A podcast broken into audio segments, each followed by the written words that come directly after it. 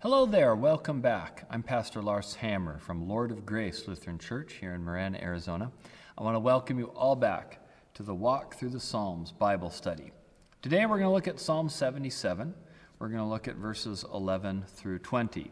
We're going to pick up a little bit on where we left off last time. So we'll read through the psalm, and in the New Revised Standard Version, or we'll read through the portion of it, and then I'll share some background and some thoughts how I think it can be helpful for our lives and for our spiritual journeys.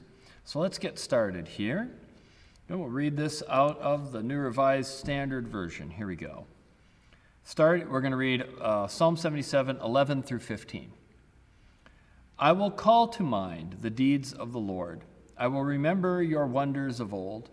I will meditate on all your work and muse on your mighty deeds. Your way, O God, is holy. What God is so great as our God? You are the God who works wonders. You have displayed your might among the peoples. With your strong arm, you redeemed your people, the descendants of Jacob and Joseph. Selah. Again, Selah is like refrain. It's either refrain, cut to the music, something like that. Um, it doesn't have a whole big meaning by itself. It's a musical cue. We believe the Psalms were set to music in some way in their ancient settings. All right, so here we go. How does it begin? The psalmist is going to go back and think about what God has done. We're going to take a little bit through the past, and not necessarily the past in the individual psalmist's life, but in this case, in this particular psalm, it's going to be for the whole people, for all of God's people. And so it's going to be a bigger, it's going to be a little bit of a biblical journey. And um, uh, in this particular psalm, it's going to keep going on about the Exodus, and we're going to start seeing that soon. But what does he do? I will call to mind the deeds of the Lord when I am in a place where God seems absent. Where is a good place to start? To go back and remember the good deeds that God did. Remember what brought me here in the first place. When you're in church and people are not being terribly Christian, or there's a small group consumed with some sort of vendetta, and you have to struggle with that, and you think to yourself, why am I doing this? Uh, why am I a part of this community? What am I waste? Am I wasting my time on this? It's imp- always important to step back and say, okay, remember when it isn't going well what God has done. What has God done?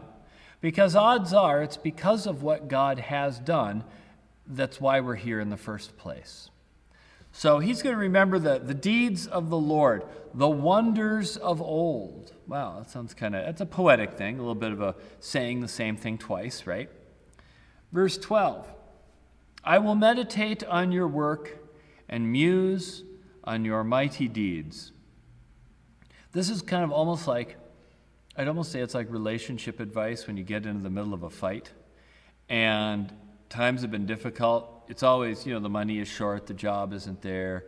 Uh, you know, you're stressed out over kids or some mundane things are starting to wear and grate on you in a chronic way it can be easy in those moments to forget where you came from, to forget how it started, to forget what it was all about, to, to forget why you're there in that moment.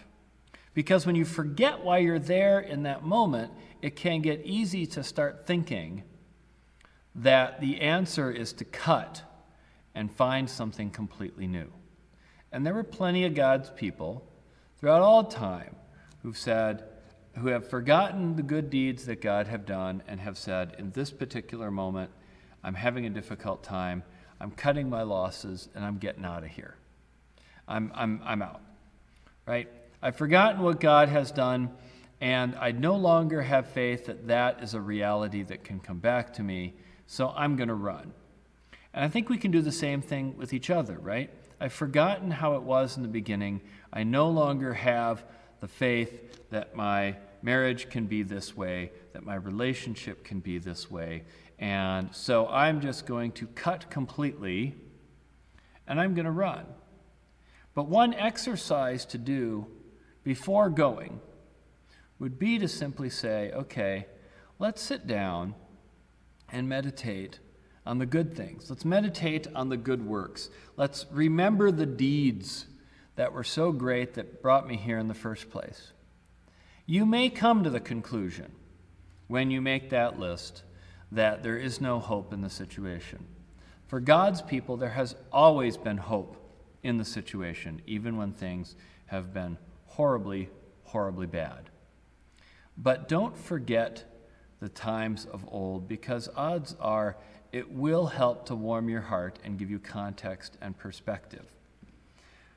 So that's what he's saying. Meditate on your work and muse on your mighty deeds. In the Bible, people often turn to idolatry, other gods. Uh, Baal, this fertility god of the Canaanites, the other people who lived in uh, what's now Israel, where the Jewish people were. The Jews and the Canaanites kind of overlapped and they fought with each other and they lived in an uneasy and sometimes combative side by side relationship. But the worship of this fertility god called Baal was always a problem with the people up until uh, the Babylonians crushed them. So you, you had, you know, a thousand years or something of, of some version of people getting involved in this fertility worship in addition to worshiping the Lord.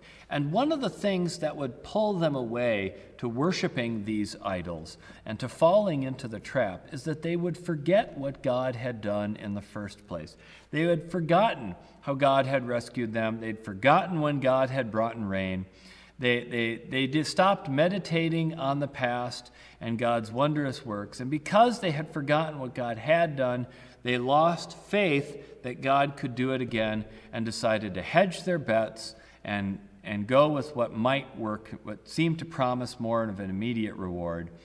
And Baal worship always promised make the sacrifice, get the rain and the fertility. It was very transactional, but it always promised to be very quick, right?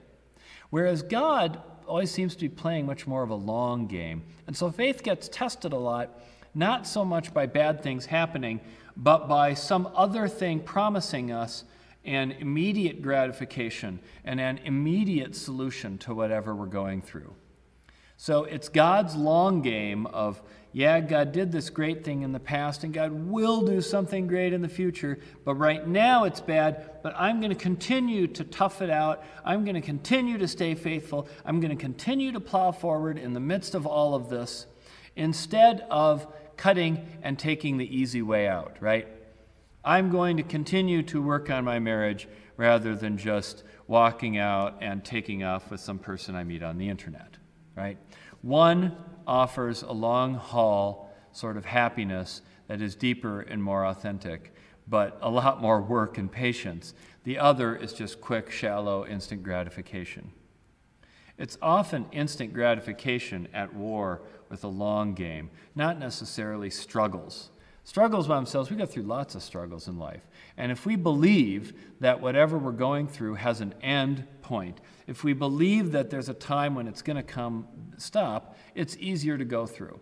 We can go through an amazing amount of stuff as people if we believe that it will that it can be better. Well, if we can't remember that it was good, we certainly won't believe that it could be better. So over and over in the Bible, the uh, God is telling the people, remember what I have done. And the prophets tell the people, remember what God has done. Okay.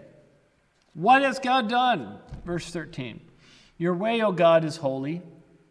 What God is so great as our God? Hmm, see, this is that religious competition issue, right? Think Baal worshippers. Think whatever idols and whatever fly by night ideas coming by offering quick and easy answers. Right? Those are the other gods. But the psalmist is saying, and I think challenging everyone who's listening, what God is as great? Think about it. Let's compare, not just in the moment, but in the long haul. What did Gilgamesh ever do for you? Well, even if you believed in Gilgamesh, he didn't really do much for people. You know, uh, that wasn't his thing, right? Gilgamesh wasn't a rescuer; he just was. And um, so here we get a list. You are the God who works wonders. You have displayed your might among the peoples. With your strong arm, you redeemed your peoples, the descendants of Jacob and Joseph. So, what, what is this going on here? What is he, what's the psalm referencing? Uh, this, is the, this is the Old Testament history. And so, what you're going to get in the next few chapters of Psalm, or next chapter of Psalms, is this recitation of the history of the people of Israel and the whole, essentially, the history of the Bible, all strung out in song form. Because remember, we often remember songs better than we remember just straight text. And uh, that's why you're, you know, you learn to sing the alphabet, and your social studies teacher tried to force you to have to listen to We Didn't Start the Fire so that you could actually learn where the Siloes is. Um, but this is what this is what God has done, right?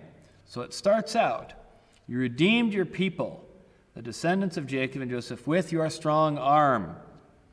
So, God's actions have been strong and powerful in contrast to the powerlessness that you feel right now.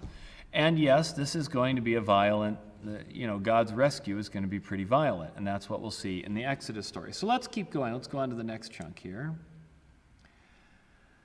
When the waters saw you, O God, when the waters saw you, they were afraid.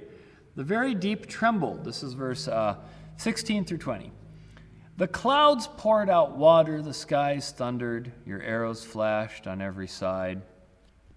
The crash of your thunder was in the whirlwind. Your lightnings lit up the world. The earth trembled and shook.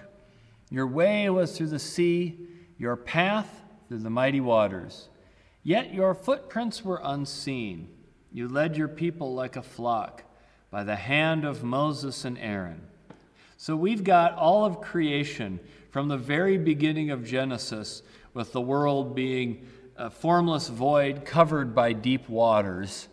And how can it be a void filled with waters? Don't ask too many questions, right? It's not a literal story. But we're going all the way back to Genesis 1, and God creates rain, God creates the earth, God creates thunder not Baal. Baal was the god of thunder, among other things. So that's often asserting that God creates thunder is trying to reassure the people that it's not just God who did this, but Baal does something else. No, the Lord God does all of it. Uh, and so then it goes all the way to what? The Exodus. God leading the people through the waters. So God divides the waters to make creation God divides the waters again to bring people out of Egypt. So God's doing both, right? There's a pattern here. The psalmist wants you to see this pattern that God has power and authority over the waters, but God has already, over the course of a long, long period of time, continued to provide us with the rain and the waters and the things that we need. So, you get this kind of image, right? the waters. When they saw you, they were afraid. Again, the ancient Jewish people were not seafaring people. They didn't live far from the coast, but they didn't really engage with it much at all. And they were always kind of suspicious of people who did too much sea trading. And they tended to think that the sea was kind of a dark and scary place. And so they contrast God's power with the sort of dark, scary power of the sea. Uh, and then we get you know, again from Genesis, the clouds poured out water, the skies thundered. You know, that in Genesis, God separates the waters below from the waters above. And then when God wants it to rain, opens the window and the water pours out. Right? And that's accompanied by crash, thunder in the whirlwind, lightnings, you know, everything trembling, boom, boom, boom. All right, huge display of power. Your way, what your way was through the sea, your path through the waters yet your footprints were unseen. Isn't that interesting? God doesn't leave footprints. God moves the waters without footprints. God doesn't sink in the sand. God doesn't leave an impression. He is both powerful and light footed. What an interesting image. You led your people like a flock by the hand of Moses and Aaron. That's bringing the people out of Egypt.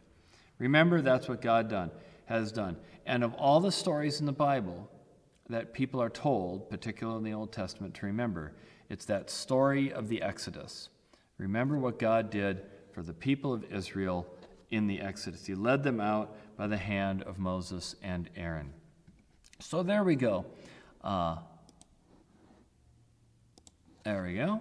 Uh, so that's what I got on Psalm 77. Remember what God has done. When times are dark, when they feel overwhelming, remember what God has done because that will remind you of what God can do and what God will do in the future.